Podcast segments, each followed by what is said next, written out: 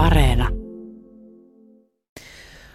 Vuosittain sen ensimmäisen perheen ero koskee Suomessa lähes 30 000 lasta.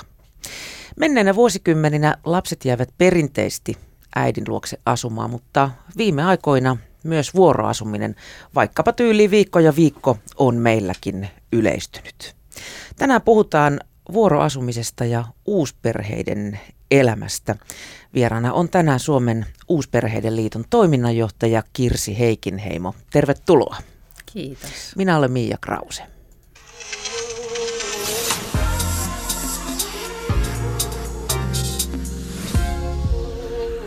Yle Puhe.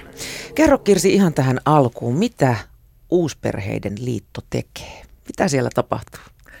No ensisijaisestihan meidän niin kuin suuri kohderyhmämme on kaikki Suomen uusperheet. Niin ne parisuhteet siellä kuin perhedynamiikan suhteet, lasten hyvinvointi, koko perheen hyvinvointi. Sitten toinen kohderyhmä meillä on ammattilaiset, ne jotka kohtaa uusperheitä omassa työssä, on ne sitten perheneuvolassa, lastensuojelussa, perhetyössä, vaikka ihan varhaiskasvatuksessa.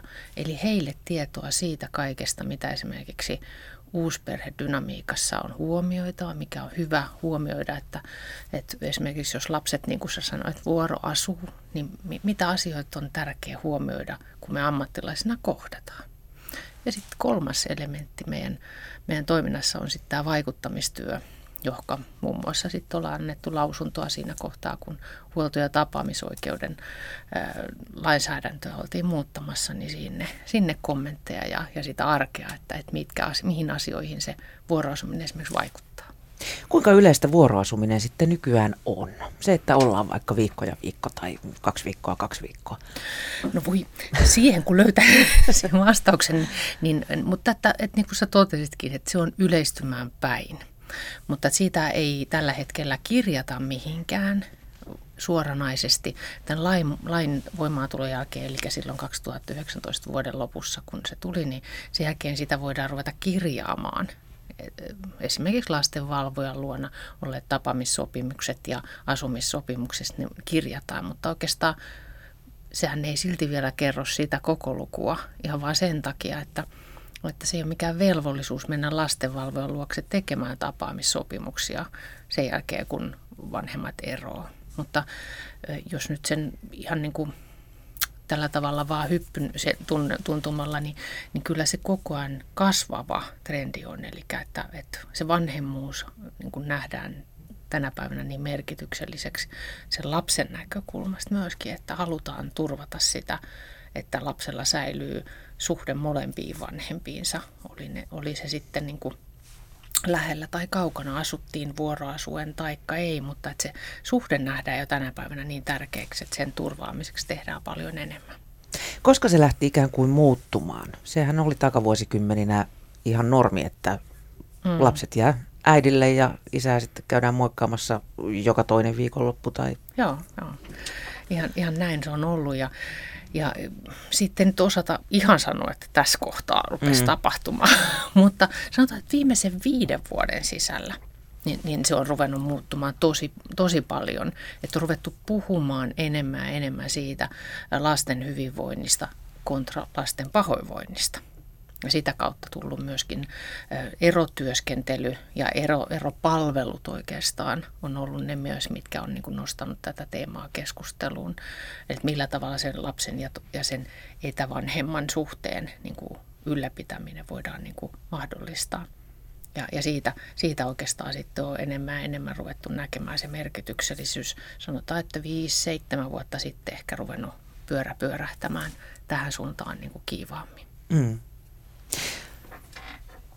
Onko se sun mielestä jo niin kuin vanhanaikaista edes ajatella, että on olemassa niin kuin pääkoti ja sitten sivukoti? No jos multa kysyt, niin kyllä. Kaikki vaan vuoroasumaan. Tavallaan niin kuin mä ajattelen, että, että sehän ei ö, itse asiassa vielä, vielä on niin kuin se ydin. Että voi, voi, tällä hetkellä asumisosoitelain pohjalta meillä on yhä edelleenkin, vaikka lapsi vuoroasuisi, niin hänellä on se niin kutsuttu pääkoti, eli se missä hän on kirjoilla. Ja se on se, mikä, mikä esimerkiksi juuri sitten taas Uusperheiden liitossa on se vaikuttamistyön kohta, eli siihen liittyy asumistuki. Se on ainoastaan siihen kotiin mahdollista saada. Samoin esimerkiksi perhe, tämmöisen perheiden tukipalvelut, esimerkiksi perheneuvolapalvelut useasti menee sen osoitteen mukaan, jos vaikka toinen vanhempi asuu, vaikka olisi vain kilometrieroa, mutta toisen kunnan puolella. Samoin tällaiset kuin vilmatunnukset ja koulukyydit, kaikki tämän tyyppiset on sen niin kutsutun pääkodin sen osoitteen pohjalta. Mutta Mi- sa- Miten lapsilisät? Lapsilisät ihan samalla tavalla lähtökohtaisesti menee sen, sen pohjalta, missä, missä lapsi on kirjoilla. Mutta että asioitahan voidaan neuvotella, sopia, mutta että ö, silloin se vaatii tosi hyvää yhteistyötä niiden vanhempien välillä ensinnäkin ja toisaalta sitten myöskin sen kunnan niin kuin lähtökohtaista halua jotenkin niin kuin satsata tämän tyyppisiä, ettei mennä vaan pelkästään sen pilkun pohjalta. Kyllähän tälläkin hetkellä kouluilla on mahdollisuus antaa kahteen kotiin vilmatunnukset, mutta se ei välttämättä ole vielä niin kuin kauhean käytännöllinen tapa, mikä, mitä kaikkialla olisi mahdollista. Mm, eli siinä kannattaa sitä aika huolella miettiä, missä se lapsi on kirjoilla, jos on toisesta kodista esimerkiksi kouluun bussimatka. Mm, joo, joo. Onko tota, laahako lainsäädäntö jotenkin jäljessä tässä asiassa edelleen? Kyllä.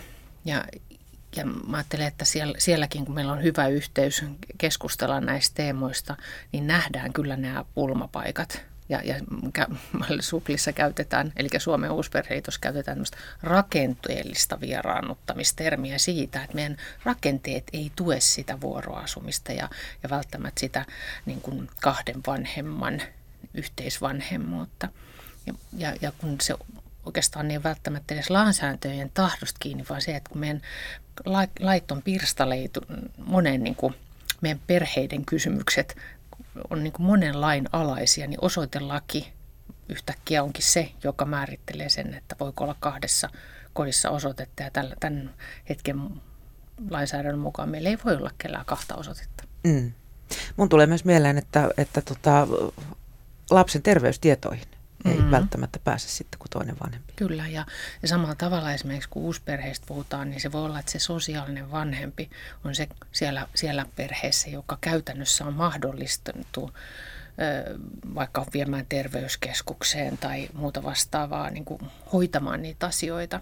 Niin, niin teknisesti, jos ajatellaan oikein tämän hetken lain, lain ja pilkun mukaan, niin hänellä ei olisi oikein, hän voi viedä kyllä, niin kuin kuka tahansa voi viedä, mutta että hänelle ei oikeutta saada vaikka esimerkiksi tietoa siitä, miten sitä lasta hoidetaan tai, tai miten, millä tavalla niin kuin eteenpäin ohjataan vaikkapa hoitoihin tai muuhun. Mutta että et, et aika monessa paikassa kuitenkin niin ymmärretään se lapsen Että etu. järki voittaa. Kyllä. Siitä järki on aika monessa paikassa läsnä olevana ja se on hienoa. Onko tähän lakiin sitten tulossa jonkinnäköisiä muutoksia? Olette sitä aktiivisesti ajanut, ajaneet sitä? Ollaan kyllä totta kai niitä, niitä haasteita nostettu esille, mutta että, että nämä ei ole kauhean yksinkertaisia. Että se, että yhtäkkiä olisikin kir- niin kuin mahdollisuus se lapselle kirjoita – kaksi osoitetta, niin se tarkoittaa sitä, että sitä osoitelakia pitäisi muuttaa. Jos sitä ruvetaan avaamaan ja muuttamaan, se tarkoittaa sitä, että siellä varmaan tarvii pohtia niitä aikuistenkin kohdalla asioita. Ja sitten taas, mitä se tarkoittaa eteenpäin, että, että se on aika hidasta, mutta se, mistä mä oon kauhean iloinen, on se, että samaan aikaan pohditaan myös näitä erilaisia, mitkä ei ole niin lainalaisia, eli näitä meidän palvelujärjestelmien joustamisia ja jotenkin sitä semmoista yhteisen hyvän ja, ja tämän lapsistrategian niin kuin näkökulmasta, että, että, että vaikka me ymmärretään, että joku asia ei nyt ihan piirulleen mene näin, mutta silti voidaan niin kuin jotenkin katsoa sitä kokonaistilannetta. Että pikkusen joustovaraa sitten mm, löytyy Joo, sieltä. mä siihen luotan vahvasti. Jos palataan siihen, siihen vuoroasumiseen kuitenkin, siihen ihan niin kuin konkretiaan, että Joo. lapsi siirtyy säännöllisin väliajoin kodista yksi kodin, kotiin kaksi, niin, niin millaisia hyötyjä sä lapselle näet tällaisesta? No ihan just se, mitä monet lapset ja nuoret itsekin sanottaa, on se, että, että se suhde niin kuin siihen toiseen vanhempaan niin kuin vahvistuu ja ensisijaisesti tietenkin, että sitä, se on olemassa. Se sellainen, sanotaan, että juhlasuhde, että niin kuin totesit, että aikaisemmin oli, että viikonloppu isä, isä mikä se useimmiten oli, niin, niin sehän oli pelkkiä linnanmäkeä siinä kohtaa. Yhtä sirkusta, tivolia ja herkkuja. Just näin. Ja sitten mennään kotiin siihen tylsään arkeen sinne äidin luoksi ja äiti on siellä. ja, ja tota, näähän on niin kuin ollut vähän turhiakin niin kuin harmituksia sitten, mutta että, että on olemassa sitten sitä suhdetta, jota niin kuin voi elää ja, ja jollain tavalla me kaikkihan kaivataan sitä, että me tullaan jotenkin nähdyksi, kuulluksi, ymmärretyksi. Ja meidän vanhemmathan on meille niitä ensisijaisia, joilta me toivotaan sitä niin kuin lapsesta lähtien ja sitten jossain kohtaa, kun ne vanhe, vanhenee ne vanhemmat, niin sitten se kääntyy toisinpäin, mutta lähtökohtaisesti siellä lapsi nuoriaissa, niin kyllä, ellei ole kysymys jostain marginaalisesta tilanteessa, jossa siellä on vakavia päihde, mielenterveys, väkivalta, vastaavia niin kuin kriminaalisointiin liittyviä haasteita, niin kyllä me halutaan ylläpitää sitä suhdetta. Ja, ja si, siinä mielessä se on sille lapselle tärkeää. On olemassa myös kolmas malli. Ihan, ihan tässä lähipiirissä olet törmänneet tällaisen kuin aikuisten vuoroasuminen. Mm-hmm. Onko se varten otettava vaihtoehto, että pidetään se yksi koti, missä sitten vanhempi on vuoro, vanhemmat ovat vuorotelle ja, Joo. ja tota, sitten silloin kun heillä ei ole lasta, niin ryömivät sinne yksiössä. Loistava mielikuva ryömien sinne, kun tuo elämä on tuolla lasten luona. Mutta eron jälkeisessä hetkessähän se aika monta kertaa jopa niin kuin saattaakin olla sellainen toimiva, että missä lähdetään niin kuin miettimään, pohtimaan ensimmäiseksi eroa. Ja, ja siinä kun ollaan päätetty, niin, niin se voi olla jopa helpoin ratkaisu. Ei tarvitse tehdä mitään isoja niin kuin kevätjuhlaliikkeitä sinne tai tänne suuntaan, että se on niin kuin helppo. Nyt se on vähän niin kuin aikalisä. Joo, vähän, vähän samasta. Mutta että siinä on kaksi niin kuin haastetta. Ensimmäinen haaste tulee siinä kohtaa, kun sitten jo, jo, vielä toimii siinä kohtaa, kun joo, erotaan ja, ja nyt mennään lasten ehdoille muuta. Mutta sitten kun jompikumpi näistä vanhemmista aloittaa seurustelun. Sitten ollaankin ihmeessä. Kyllä, Mites joo. Miten sitten? Ja, ja tämä kohta, että kuinka sitten ne uudet seurustelukumppanit lupsahtaa siihen kuvioon, että, että, että meillä ei olekaan niin kuin kiinteitä paikkaa. Se siinä vielä seurusteluvaiheessa saattaa, ja tänä päivänä kun näistä teemoista puhutaan enemmän, niin jotenkin helposti tulee sitä, että, että joo, mä mä oon nyt moderni ja nykyaikainen ja, ja joustava tähän, ja joo, ja kaikenlaista. kuuluu sieltä tämä ja mä olen muuten vähän kurja tyyppi. Olen ansainnut tämän. Joo. Mutta sitten sit kun ruvetaan niin kuin asettumaan siinä uuteen suhteeseen, niin sitten se onkin haastavaa. Ja toinen, mikä on sitten tullut lapsilta ja nuorilta, niin on se, että, että miten se ero konkretisoituu. Siinä kohtaa, kun ne vanhemmat vaihtelee siellä, siellä tota, onko se sitten vaikka nyt se alkukoti, mm. niin, niin ne vanhemmat on siellä vuoroviikoin, niin, niin kenelle jää se alkukodin niin kuin vastuu käytännössä? Jos niillä vanhemmilla ei nyt koko ajan ole yhteyttä siitä, että, että näitä ja näitä polttimoit pitää ostaa, kun saunasta paloi lamppu, tai onko, onko nämä laskut hoidettu. Ai mä näen, miten monen miinaan tuossa voi ajaa jo pelkästään Eikä. siivoaminen. no niin, joo, sä jätit viimeksi. joo. Ni, niin tavallaan silloin siitä käy helposti niin, että se valuu niiden lasten tai nuorten niin kuin harteille se, sen kodin vastuu. Sitten tulee niiden lasten koti jossa aikuiset vuoroviikoin käy vähän niin kuin hoitamassa sitä kuviota. Ja kuitenkin lasten tehtävähän on olla niiden aikuisten varassa, ei niin, että, että se kuvio on lasten varassa ja aikuiset vaihtuu. Mm. No eron jälkeinen asuminen, sitten kun on, on niin kuin tämä päätös tehty ja mm. kumpikin muuttanut sitten taholle, jos ei nyt harrasta sitä aikuisten vuoroasumista, niin, tota, mm. tota, niin, niin millaisia asioita tulisi niin kuin lasten kohdalla huomioida? Jo, jos on esimerkiksi jo uusi parisuhde kenties, mm-hmm. niin tota, suoraan yhteen vai, vai niin kuin erorauha lapsille? Kyllä mä tuosta ottaisin ihan heti tuon erorauha lapsille. Koska lapset on kyllä lähtökohtaisesti sopeutuu meitä aikuisia näennäisesti helpommin. Ihan jo sen takia, koska he on niin kuin eläneet koko ajan meidän aikuisten varassa – ja nyt mä puhun tämmöisestä aika tavanomaisesta tilanteesta, en niistä, jossa on vanhemmalla päihde- tai mielenterveys mm. tai muita probleemia.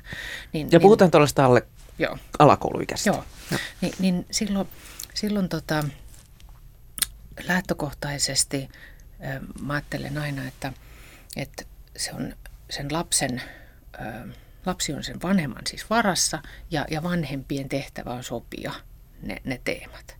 Ja mitä siihen lapselle on tärkeää siinä kohtaa, kun ruvetaan suunnittelemaan, niin on se, että, että se lapsi pääsee jollain tasolla siihen teemaan mukaan.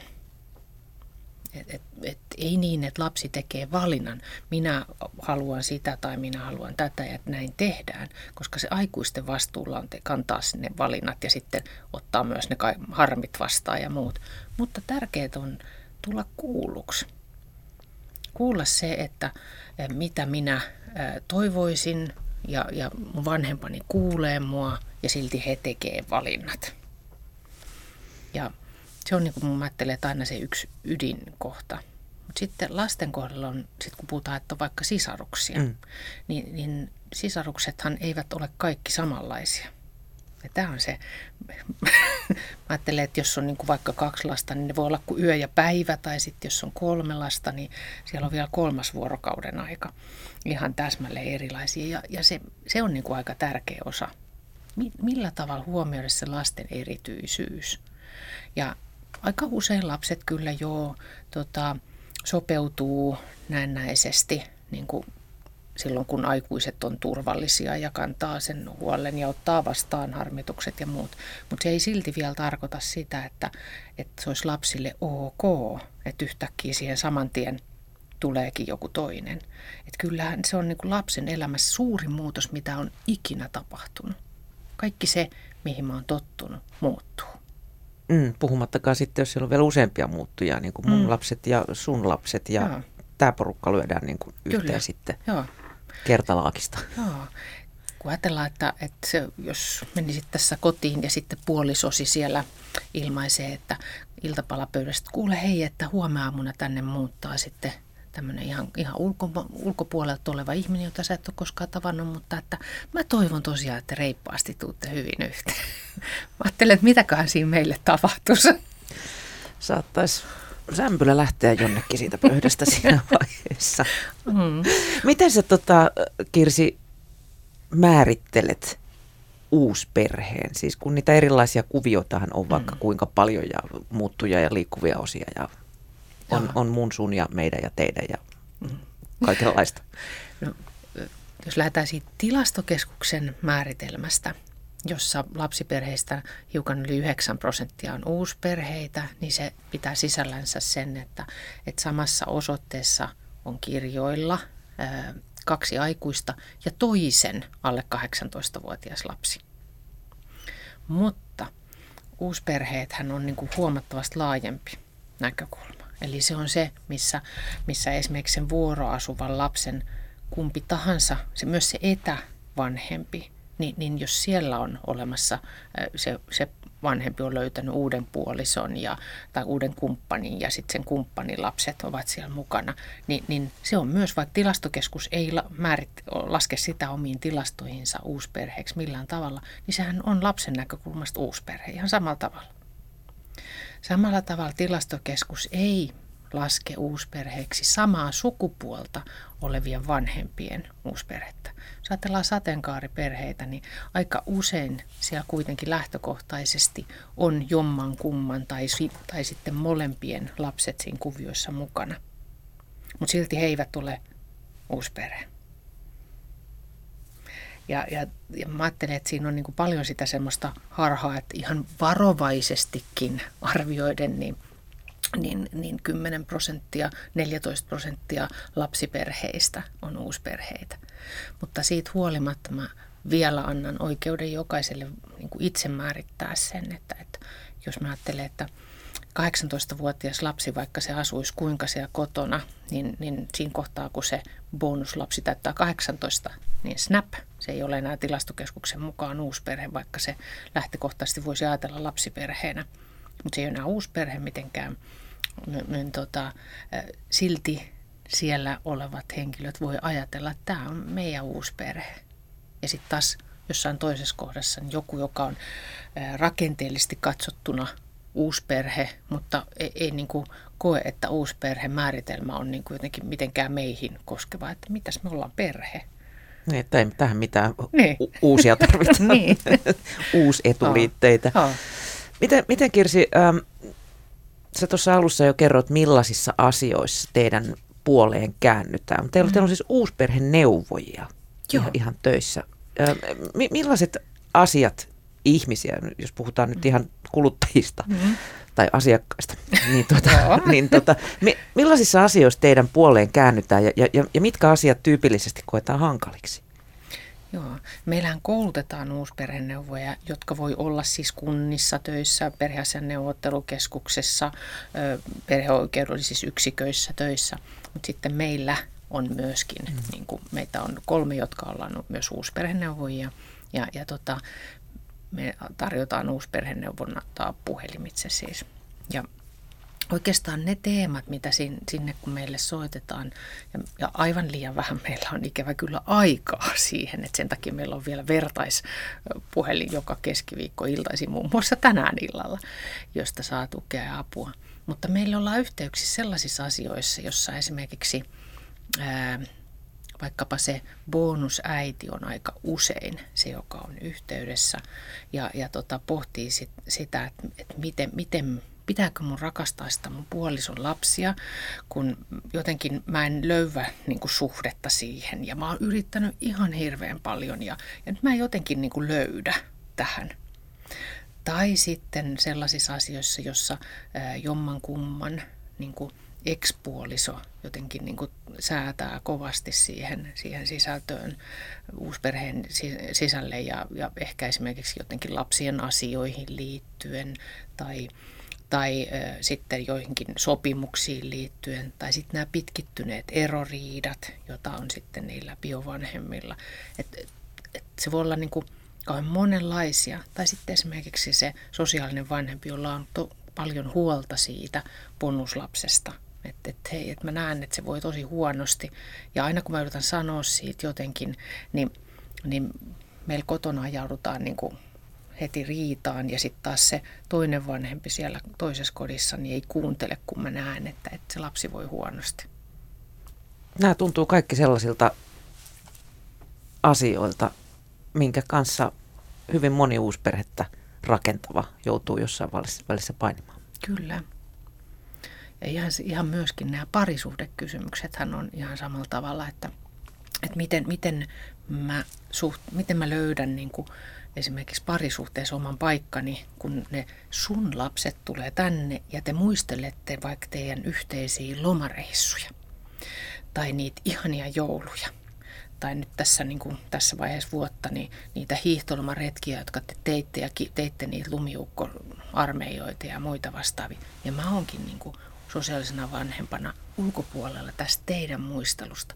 Ja mulle tulee ulkopuolinen olo. Ja mä, mua vähän nolottaa, että mä oon nyt kateellinen niille sun lapsille siitä sun huomiosta. Enkä mä kehtaa sitä sanoa. Ja sitten rupeaa tulee se semmoinen vähän niin kuin häpeä fiilistä ja ulkopuolista oloa. Ja hei, mäkin haluan huomiota. No enkä mä kehtaa tulla sanomaan, että hei, menkää sitten mäkeä siitä. Mä haluan nyt mun kumppanini Minä huomiota. huomiota nyt. Joo. niin, tavallaan nämä teemat myös on niin kuin yksi sellaisia, mitä, mitä aika usein ja kuinka inhimillisiä ne onkaan lapset myös saattaa syyttää erosta uutta vanhempaa. Kyllä. Eli että sinä menit rikkomaan meidän perheen. Mi- miten tuollaista asiaa pitäisi käsitellä? Joo. No sehän on lasten näkökulmasta se turvallisin tyyppi, jota syyttää, koska ne, ne omat vanhemmat, niin, niin niille vihana, vihasena oleminen on jotenkin paljon vaikeampaa koska sitten jos mä oon kauhean vihane ja huudan sille mun vanhemmalle, niin mitäs jos se kääntääkin selkänsä mulle? Mä jotenkin niin kuin jäänkin yksin, vaikka mä oon vihanen sille just sille mun vanhemmalle. Niin sen takia se ulkopuolella oleva hahmo niin, niin useasti on se, johon sitä vihaa on helpompi työntää. Samoin sitten esimerkiksi se toinen vanhempi saattaa pikkasen myöskin omalla omalla puheellansa tai olemassa olevilla ilmeillänsä, vaikka ei sanottaiskaan mitään ihan hirveästi, niin saattaa jotenkin vahvistaa sitä, että niin kuin toi tyyppi tuli tähän kuvioon, niin sitten tämä sun toinen vanhempas lähti sen mukaan. Ja, ja näähän on sellaisia, jotka on lapselle tosi, tosi niin kuin tuskallisia, eli että se ei voi olla sille toiselle vanhemmallensa vihainen, sen pakko olla sille, sille ulkopuoliselle hahmolle. Mutta ne on niin kuin myös asioita, joita elämässä totta kai tapahtuu. Kenen homma se olisi sitten niin käsitellä se? Onko se sen uuden vanhemman homma nyt vaan ottaa se kura niskaan vai, vai tuota, mm-hmm. kenen? No se on kyllä, mä ajattelen, että aina myös sen biologisen vanhemman. Se, hänhän on se, joka, joka oikeasti, niin kuin, ää, jolle se oikeasti se harmitus on niin osoitettu, mutta sille ei voida sitä antaa sitä harmia, koska se pelko on, niin, niin ottaa se vastaan ja, har- ja sanottaa se, että joo, mä kyllä ymmärrän, että, että suoltaa vähän, mutta tämä ei ole nyt tämän Liisa Lassin vika ollenkaan, vaan että, että, että tämä on, tämä on niin kuin harmitus, jonka mä ymmärrän. Ja mustakin on surullista, että sun toisen vanhempasi kanssa meillä meni niin kuin sukset ristiin tai, tai tuli ero ja rakkaus ei enää niin kuin jotenkin ollut se, mikä olisi jotenkin kantanut meitä. Tai että, että sitä sisältöä, jota välttämättä lapsille ei kerrota, mutta että se suru on tärkeä ottaa vastaan. Että joo, kyllä mäkin olen surullinen. Mustakin olisi ihanaa, että me oltaisiin jotenkin onnistuttu siinä yhtenä perheenä olemaan sinne asti, kun me oltaisiin katsottu teidän lapsen lapsia ja kiikkustuolissa ihmetelty niitä. Joo, se olisi ollut mustakin ihana, mutta nyt kävi näin. Me ei löydetty. Entäs sitten, jos eronneelle iskee itselleen syyllisyys erosta ja siitä, että on, on rikkonut ikään kuin perheen. Miten se näkyy lasten kanssa? Joo, se on hyvin tavanomaista. Se, että vaikka olisi kuinka sitten ollut se moottori, että, että nyt mä sain tästä tarpeeksi ja lähdin, vaikka ei olisi ketään niin uutta suhdettakaan, niin kyllä se on todella tarjottimella se syyllisyys, jota sitten ehkä vielä syötetään sieltä niin kuin muualta päin. Niin mä ajattelin, että, että se syyllisyys on inhimillinen, ymmärrettävä tunne.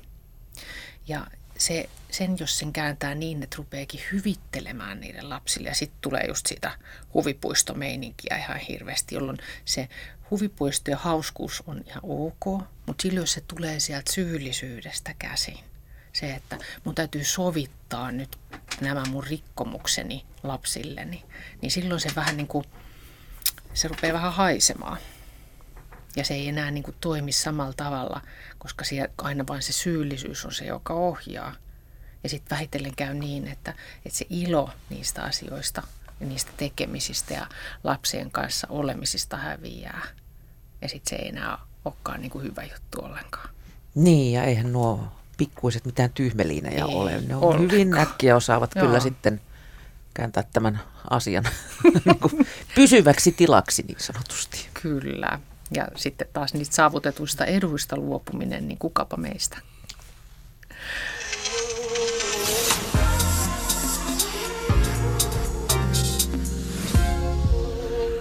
Yle Puhe. Tänään puhutaan vuoroasumisesta ja uusperheiden elämästä, kun vieraana on Suomen uusperheiden liiton toiminnanjohtaja Kirsi Heikinheimo. Millä tavoin Kirsi vanhemmuus eron jälkeen muuttuu vai muuttuuko se? No sehän ei muutu sen takia vain, että, että vanhemmat eroaa. Se muuttuu sen takia, että se ei enää voi kenties mahdollisesti toimia samalla tavalla kuin ennen. Tai siitä, että, että vanhempi rupeakin ottaa enemmän vastuuta omasta vanhemmuudesta, eikä odota vaan sen jotenkin sujuvan siinä – niin kuin vasemmalla tai oikealla kädellä ohi mennen. Niin, esimerkiksi jos, jos vaikkapa äiti on huolehtinut tähän mennessä kaikki neuvolakäynnit, mm. kouluvilmahommelit, Joo. sun muut. Joo. Yhtäkkiä joutuikin opettelemaan uusia taitoja. Kyllä. Ja jos, joskushan se on niin kuin suoraan sanottuna niin kuin aivan onnenkantamoinen se tulos siellä, ei välttämättä se ero. mutta, mutta se, että, että yhtäkkiä sitä, sitä rupeekin löytämään itse itsessä. Mä monen, niin kun teen terapiatyötä myös, niin monen isän äh, kuulut sanovan, että, että vaikka se ero oli vähän huono juttu ja ei mennyt ihan maaliin niin kuin olisi parhaiten voinut mennä, mutta mä oon isänä löytänyt itseni. Eli se, että kun tuleekin yhtäkkiä tilata tilaa ja toisaalta myöskin vähän niin kuin pakkorakoe. Jos mä haluan olla mun lasteni elämässä, se ei enää suju sillä, että mä tuun töistä kotiin ja, ja on silloin tällöin siinä läsnä.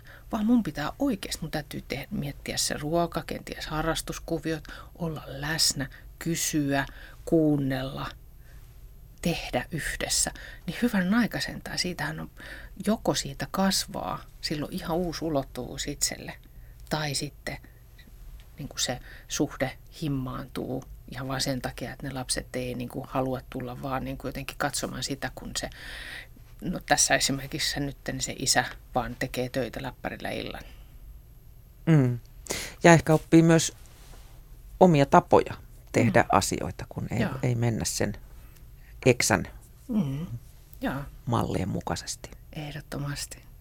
Mulla on tapana sanoa aina, että lapset kyllä, silloin kun vanhemmat pysyy loogisina sille omalle tavallensa, niin lapset kyllä oppii sen, että okei, että äidin luona pelataan koriksen säännöillä isän luona pelataan jalkapallon säännöillä, kunhan ne on niin kuin reiluja ja, ja jotenkin niin kuin loogisia niissä omissa, että ei kaikkien asioiden tarvitse olla täsmälleen samalla tavalla kummassakin kodissa. Mm, toimii samalla tavalla koirien kanssa myös. Kyllä, mutta itse asiassa. Olen huomannut tämän, että on moni asia. He, ne kyllä tietävät, miten olla kenenkin kanssa. Kyllä. Pistetään sitten ne hynttyyt yhteen vaikka tällaisessa esimerkiksi, että on mun, sun ja sitten mahdollisesti vielä meidän yhteiset lapset tässä. Mm. Niin, niin miten lähteä rakentamaan semmoista niin kuin toimivaa dynamiikkaa niiden lasten välille?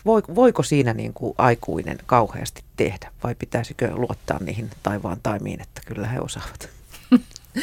Joo, kyllä mä ehkä luottaisin osaltaan niihin taivaan taimiinkin, mutta se on ihan sama kuin, että yhtäkkiä olisi semmoinen tilanne, että, että ihmiset pudotetaan, vaan vaikka nyt jos siirrettäisiin työmaailmaa, että hups, keikkaa, te teette kimpastöitä – ja kukaan ei kerro, että mitä töitä te teette ja millä tavalla ja minkälaista työjakoa teillä on, niin kyllähän se, se on, jos parhaimmillaan se menee niin, että sisäisesti löytyy ne dynamiikat silloin, kun on riittävästi vaikka samalla tavalla aktiviteettia ihmisillä.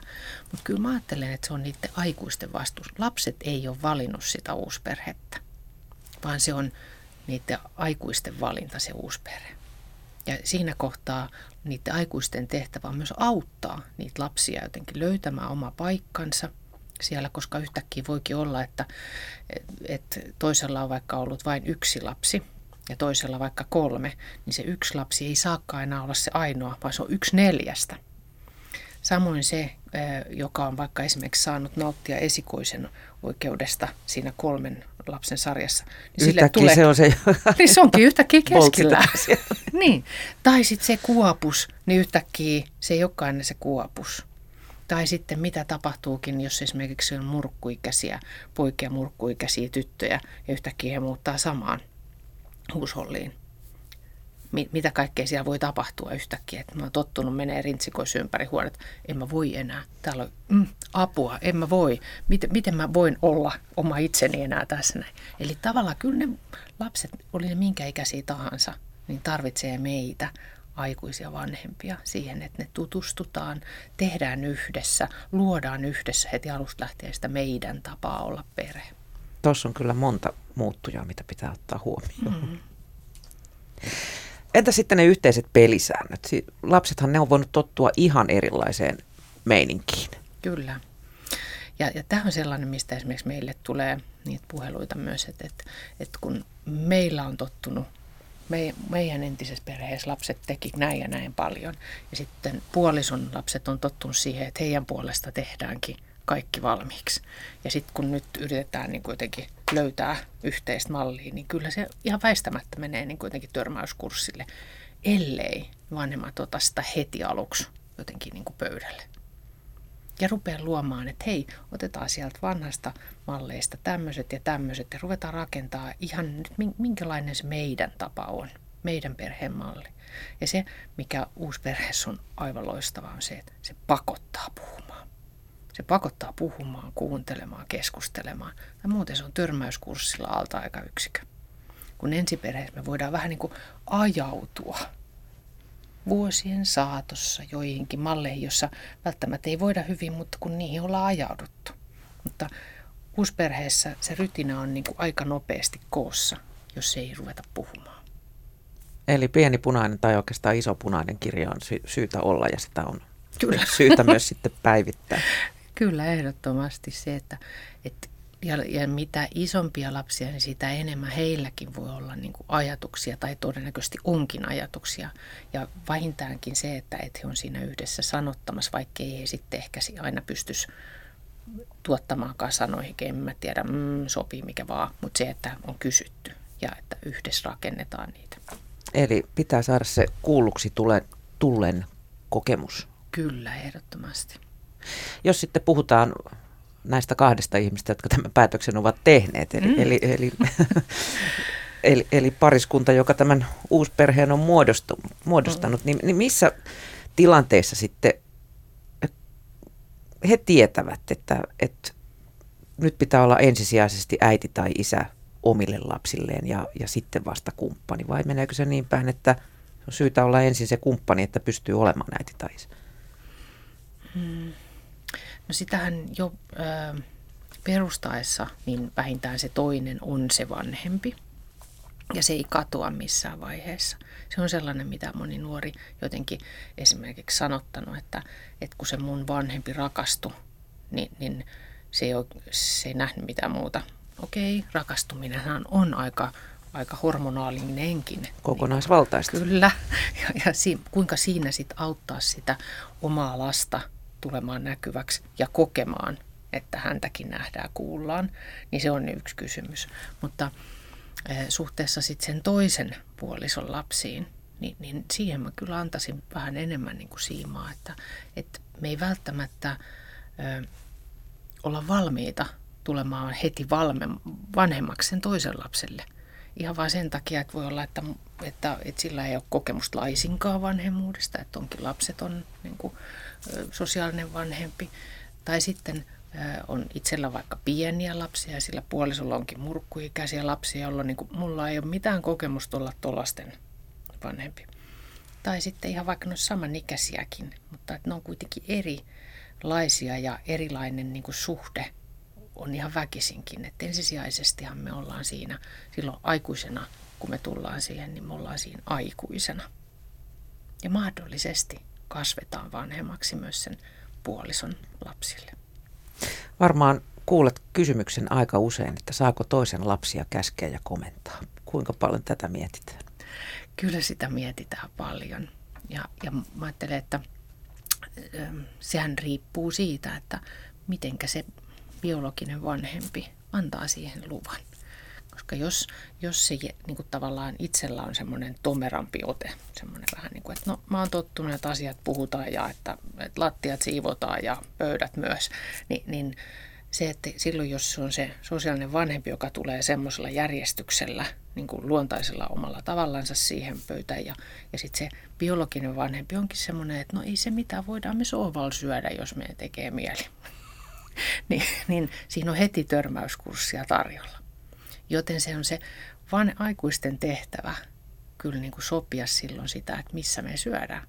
Ja sen, aiku, sen oman biologisen aikuisen tehtävä on myös ääneen antaa eräällä tavalla mandaatti, lupa, että hei, tämä on meidän perhe, täällä on, me ollaan me aikuiset ja, ja meidän tehtävä on kyllä nyt myös käskeä ja, ja komentaa samalla tavalla kuin kiittää ja kannustaa. Puhutaan hetki rahasta. Hmm kuinka tärkeä se on, kun uusi per, uusperhettä ruvetaan perustamaan? Se tuntuu varmaan siinä pinkit silmälasit mm. päässä yhtä romanttiselta kuin avioihdon miettiminen häiden alla. No, kyllä, juuri näinhän se on. Joo.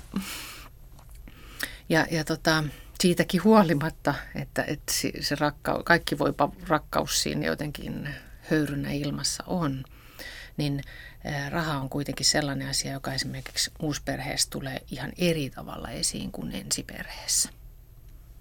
Ensiperheessä, vaikka sielläkin saattaa olla juuri esimerkiksi se, se, että kumpi tienaa enemmän, kumpi tienaa vähemmän, onko sillä merkityksiä, miten me jaetaan kulut. Mut kummalla on enemmän ehkä mm. lapsia, kummalla joo, on vähemmän, joo. onko toisella vielä ollenkaan. Joo, ja tämä, tämä juuri tulee sitten siihen uusperheessä, että, että jos toisella on vaikka yksi lapsi ja toisella vaikka kolme lasta, niin kuinka, ja kumpikin vaikka tienaisi suurin piirtein saman verran, miten, miten niitä niin kuin menoja jaetaan? Ja kuinka paljon sitten ne lasten toiset vanhemmat esimerkiksi osallistuu kuluihin? Ja, ja se on niin kuin sellainen asia, mikä esimerkiksi saattaa vai, aiheuttaa myös lasten kesken eri puraa ja e, semmoista niin kuin, ää, epäoikeudenmukaisuuden kokemusta, jos ajatellaan, että, että se toisen, toisen lapsi, vaikka se hänellä on vaikka hyvinkin varakka, varakas se toinen, toinen vanhempi ja vaikka isovanhemmatkin, josta, josta syydetään niin kuin rahaa ja ostetaan vaikka hillittömät joululahjat ja muut. Ja sitten sillä toisella uusperheen puolison lapsilla, niin, niin ei olekaan sitä. Niin, niin millä tavalla niin kuin, äh, huomioidaan sitä, että toisella on niin kuin karkkipäivä joka päivä, toisella se on kerran kuussa? Millä tavalla siinä voisi käyttäytyä sitten, että ei tulisi kellekään paha mieli? No paha mie- mieli tai no voi... sitä nyt ei voi estää. Sitä ei tosiaankaan voi estää, mutta se, että ottaa vastaan se paha mieli. Ja sehän on oikeastaan myös sellainen, että siihen ei ole yhtä ainoata oikeutta ratkaisua, vaan että sen, sen tavallaan ymmärtäminen on tärkeää niille aikuisille, että hei, että, että e, millä tavalla me teemmekin, niin siitä on aina jonkinnäköisiä seurauksia. Ja joskus on ollut tilanteita, jossa esimerkiksi se toinen toinen uusperheen aikuinen oman lapsensa kanssa käy vaikka ulkomaan reissuja. Ja, ja sitten se puoliso oman lastensa kanssa ei kykene lähteä mukaan, koska hänelle ei ole varaa maksaa niitä. Ja nämä teemat on hirveän vaikeita ollut, ollut myöskin niin kuin neuvonnassa, koska et sä voi sanoa toiselle, että hei, kyllä sun täytyy maksaa koko jengi. Niin, tai et lähde ollenkaan. Mm. Joo, näin. Mutta sitten taas toisaalta oli se niin tai näin, niin ne, niiden lasten kanssa se asia on avattava. Ja, ja, ja puhuttava, että hei, me ollaan tehty tällainen linjaus, että ikävä kyllä, mä, mä veisin teidät tosi mielelläni vaikka maailman ympärysmatkalle, mutta tota, mulla ei ole siihen varaa. Mutta me, me tehdään sillä aikaa, kun noi on poissa, niin me tehdään jotain muita juttuja. Ja että mä haluan olla teille kuitenkin läsnä ja, ja te olette mulle rakkaita ja merkityksellisiä. Tehdään vaikka piknik olohuoneeseen tai, tai saunaan ja leikitään, että ollaan kovalla kuumalla auringolla rannalla tai mitä me keksitäänkään. Mutta että tärkeää on oikeastaan se, että ottaa ne harmitukset vastaan ja puhua. Jos ei, jos ei tavallaan löydetä sitten sellaisia linjauksia. Aika monet uusperheet kuitenkin lähtee siitä, että ne kaikki lapset siinä uusperheessä, niin heitä pidetään aika lailla samalla tavalla, samalla linjalla ja kohdellaan aika samanarvoisesti. Lapsethan niin kuin jo tuossa puhuttiin, ovat hyvin oppimiskykyistä sakkia ja, mm-hmm. ja tota, osaavat pelata tällaistakin peliä, että, että sen toisen vanhemman luona saa mm-hmm. tehdä sitä, tätä ja tuota ja siellä saa sitten myös sitä, tätä ja tuota. Ja, ja sitten ristiriita tilanteessa, kun ei, ei tahto mene läpi, niin, niin uhmaa vaikka niin kuin sitä vanhempaa, että mä muutan tästä näin toiseen kotiin nyt, jos ei tämä homma mene läpi. Joo. Joo. Toi ensiperheessä on on, on tavallaan mallissa kaikkien muiden kavereiden vanhemmat. Ja sitten taas uusperheessä siihen tulee tämä elementti. Jo, jo, ja varsinkin silloin, jos ne omat, omat vanhemmat ei ole puheväleissä tai ovat jotenkin hankalissa väleissä keskenään, se ei pysty sellaiseen yhteisvanhemmuuteen, niin silloin nämä tämmöiset vedättämiset on aika tavannomaisia. Ja mä jotenkin siinä kohdassa aina kyllä niin kuin suosittelen, että hei, pidä kiinni sun omista linjoistasi. Ja, ja se, että, että lapselle aina on turvallisempaa se, että sillä on jämäkkä aikuinen, joka on turvallinen, joka kestää sen, että, että minua lasta harmittaa, minua nuorta raivostuttaa, mä, mä haluaisin kaikkea. Mutta se, että, että, mä, että se mun vanhempi kestää sen ottaa vastaan, osoittaa kerta kerran jälkeen, että, että mua ärsyttää toi, kun sä riehut, mutta siitä huolimatta mä rakastan sua. Ja, ja että mä en, mä en niin kuin ihan vaan kiusatakseni sinua, anna sun pelata ympäri vuorokaudet ympäriinsä, vaan että otan vaikkapa sen modemin töihin kotiin, et, töihin mukaan, että, että sä saisit ainakin niin kuin siitä semmoisen viestin, että hei, älä pelaa täällä. Se ei ole mun arvojen mukaista. Ja satu myös tietämään, että kaikilla sun luokkakaverilla ei ole sitä uusinta iPhonea, vaikka Kyllä. näin yrität minulle kovasti kertoo. Juuri näin. Realiteetti ei kehi. Uusperhe ei varmaan selviä kovinkaan helposti ilman ainakin jonkin asteista kitkaa ja kahnausta siinä, kun sitä ruvetaan rakentamaan. Ja varmaan ikäviä tuntemuksiakin tulee. Mm. Semmoisia, mitkä jopa vähän hävettää, että on niin kuin mustasukkainen toisen eksästä. Kyllä. Sehän on täynnä. Uusperheen dynamiikkahan on täynnä, kun ajatellaan, kuinka se ketjuuntuu. Että on niin kuin me uusperhe, sitten on se sun eksä ja sen sun eksäsi nyksä, jolla kenties on vielä eksä ja sitten mun takana ihan sama kuvio. Niin siinä on ihan hillitön määrä semmoisia asioita, jotka vaikuttaa, kun me mietitään vaikka kesälomia. Milloin minä pidän kesäloman, jotta me voimme olla perheenä yhdessä, niin siihen vaikuttaa sinun eksäsi, nyksän kuviot tai mahdollisesti jopa hänen eksänsä. Ja, ja tavallaan nämä on sellaisia, mitkä, mitkä jotenkin saattaa monta kertaa jopa ärsyttää ihan hirveästi, että miksi mä en voi vaan päättää mun kesälomasta tässä ja nyt. Vaan pitää ottaa huomioon näin paljon ihmisiä.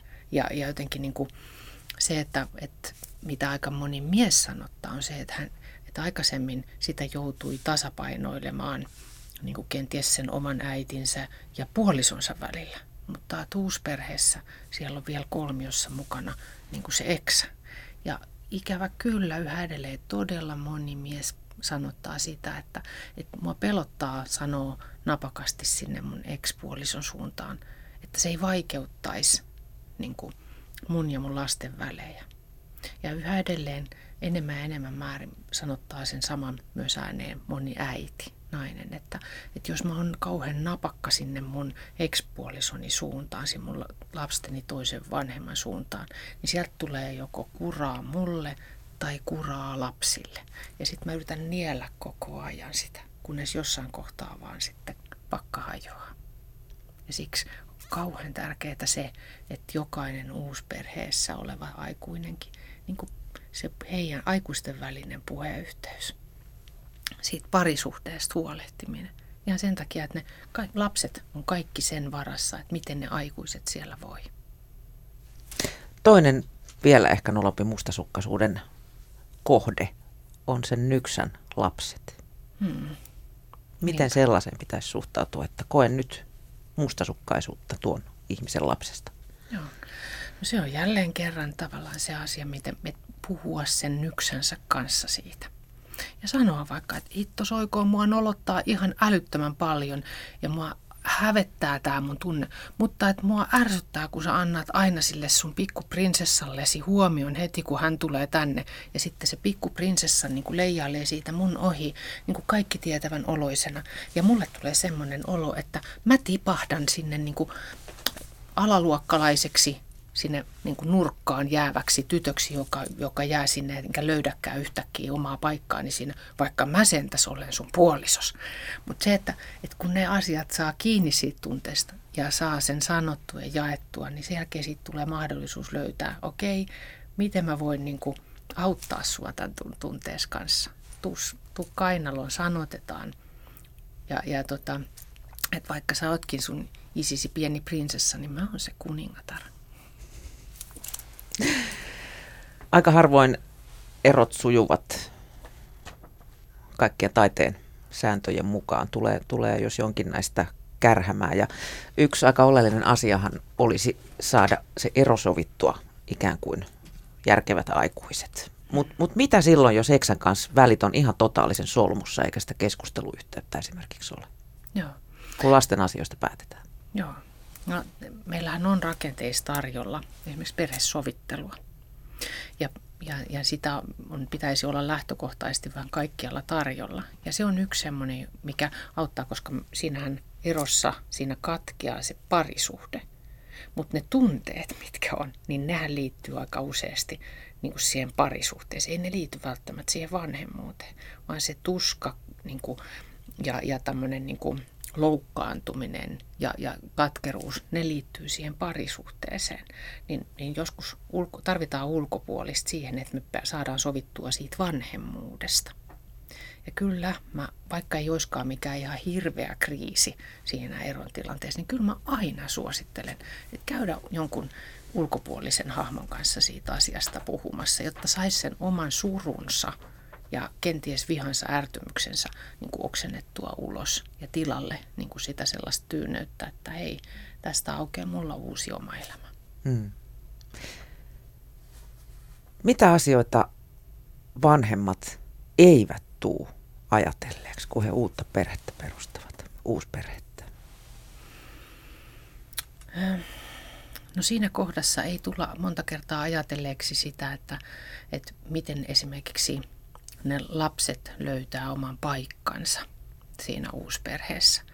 Kun rakastuminen, mikä on niin kuin ihan milloin tahansa, kun me rakastutaan, niin, niin sehän niin kuin tekee sen sellaisen vaaleanpunaisen pilven siihen ja, ja kaikki näyttää siltä ruusunpunaiselta ja siltä, että, että me saadaan tämä toimimaan. Meidän rakkaus on niin suuri, että se voittaa kaikki puolelle. Tämmöistä ei ole kellään ikinä aikaisemmin ollut. Mm, mm. Osapuilleen. ja, ja siitä huolimatta, niin, niin ne lapset, vaikka ne näennäisesti näyttää niin kuin jotenkin sopeutuvan siihen, niin silti he tarvitsee enemmän aikaa kuin oikeastaan koskaan kukaan aikuinen jotenkin siinä rakastumisvaiheessa tulee ymmärtäneeksi. Että me, ne lapset ja nuoret tarvitsee sitä omaa vanhempaa, sitten ne tarvitsee sitä semmoista tukea ja apua siihen uusperheeseen niin kuin asettumiseen ja siihen, että, että miten mä löydän oman paikkani siinä. Mikä on se, mikä auttaa mua tulla kuulluksi, nähdyksi, jotenkin huomatuksi saada kokea olevansa merkityksellinen, niin tämä on sellainen puoli, mikä hirmu helposti unohtuu aikuisilta, kun ne niin kuin rakastuvat ja ihastuvat.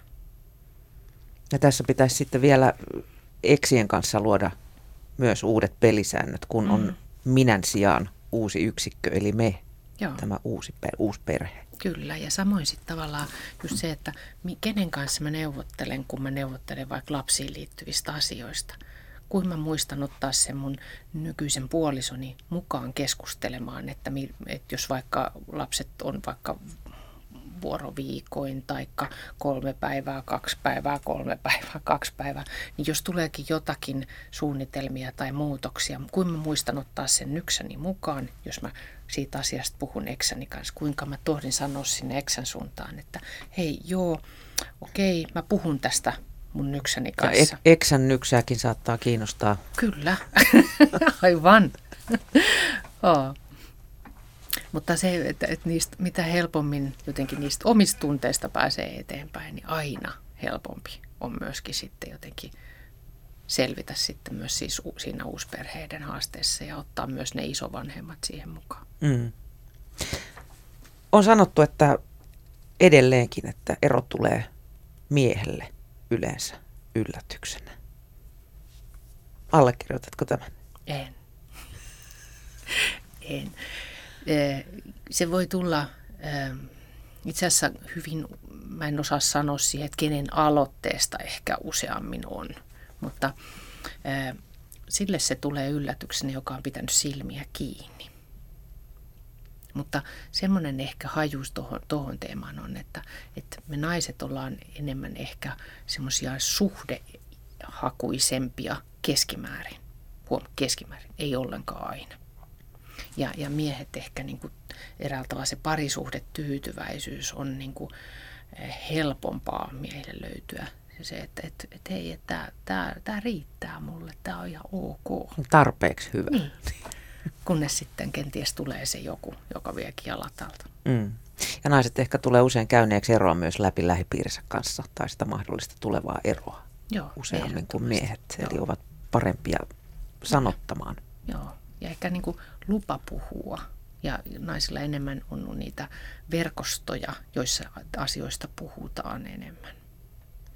Teihin yhteyttä ottaa myös miehet. Millaisia asi- millaiset asiat isiä askarruttavat niin kuin eron tullessa, jos lapsista puhutaan? Onko ne mm. taloudelliset vai, vai se lasten kanssa pärjääminen, että osaanko minä nyt tehdä ruokaa? No ehkä ei, ei sitä ruokaosuutta meiltä niinkään kysytä. Ö, enemmän tavallaan sitä, että, että mitä mä voin, jos ajatellaan erotilanteessa, niin että mitä mä voin niin kuin jotenkin sanoa, mä, mä en halua niin kuin kadottaa mun lapsiani. Ja, ja se pelko siitä, että jos, jos niin kuin siellä menee, menee niin kuin sen lastenvalvojan luona, että, että mä en saakaan nähdä. Tai pelko siitä, että, että, että aika paljon miesten keskuudessa on myös tätä tämmöistä sosiaalista puhetta siitä, että no eron jälkeen sen eksäni niin kuin nylki minut, kai, vei kaiken, että tavallaan että siellä on paineita, sen tyyppisiä, joita ehkä naisten puolelle ei niin paljon ole. Ja, ja se, että miten mä saan pidettyä, miten mä tuun kuulluksi, mitä mä sanon, mitä mun pitää sanoa. Että mä haluan olla mun lasteni elämässä, mä haluan olla hyvä isä. Kirsi Heikinheimo, meillä loppuu valitettavasti kohta aika, mutta sä saat tähän loppuun kertoa vielä kolme omasta mielestäsi tärkeintä neuvoa uusperhettä suunnitteleville. Ähm. Tiukasti. tota, no puhuminen... Saa tulla neljäkin. puhuminen on sellainen asia, että, että mä ajattelen, että siitä, se kannattaa ottaa ihan heti alkuun sellaiseksi niin kuin, tavaksi koska me luodaan uudessa tilanteessa uusia tapoja, meidän perheen mallia, niin puhuminen, kuunteleminen, ajan ottaminen siihen. Toinen asia on se, pitäkää huoli parisuhteesta, koska sen varassa ne niin kuin joko kaatuu tai seisoo se, se uusi perhe. Lapset ei ole valinnut sitä, vaan ne aikuiset. Ja kolmas ehkä olisi se, että hakekaa apua pienellä kynnyksellä meilläkin on esimerkiksi meidän vertaisryhmissä todella monta kertaa ää, tulee sekä miehiltä että naisilta, että, että vitsi oikein mä ajattelin, että mä en ole mikään ryhmäihminen. Mm. Sitten kun mä kuuntelin, että, että noi puhuu ihan sitä, mitä mä oon jotenkin salaa omassa mielessäni puhunut. Ihan kuin meillä. Niin, tulee ihan kuin meillä. Ehkä mä en olekaan niin hullu. Ehkä mä oonkin ihan normaali. Kiitos kun pääsit Yle Puheen vieraaksi Suomen Uusperheiden liiton toiminnanjohtaja Kirsi Heikinheimo ja Oikein hyvää alkavaa kevättä. Kiitos samoin.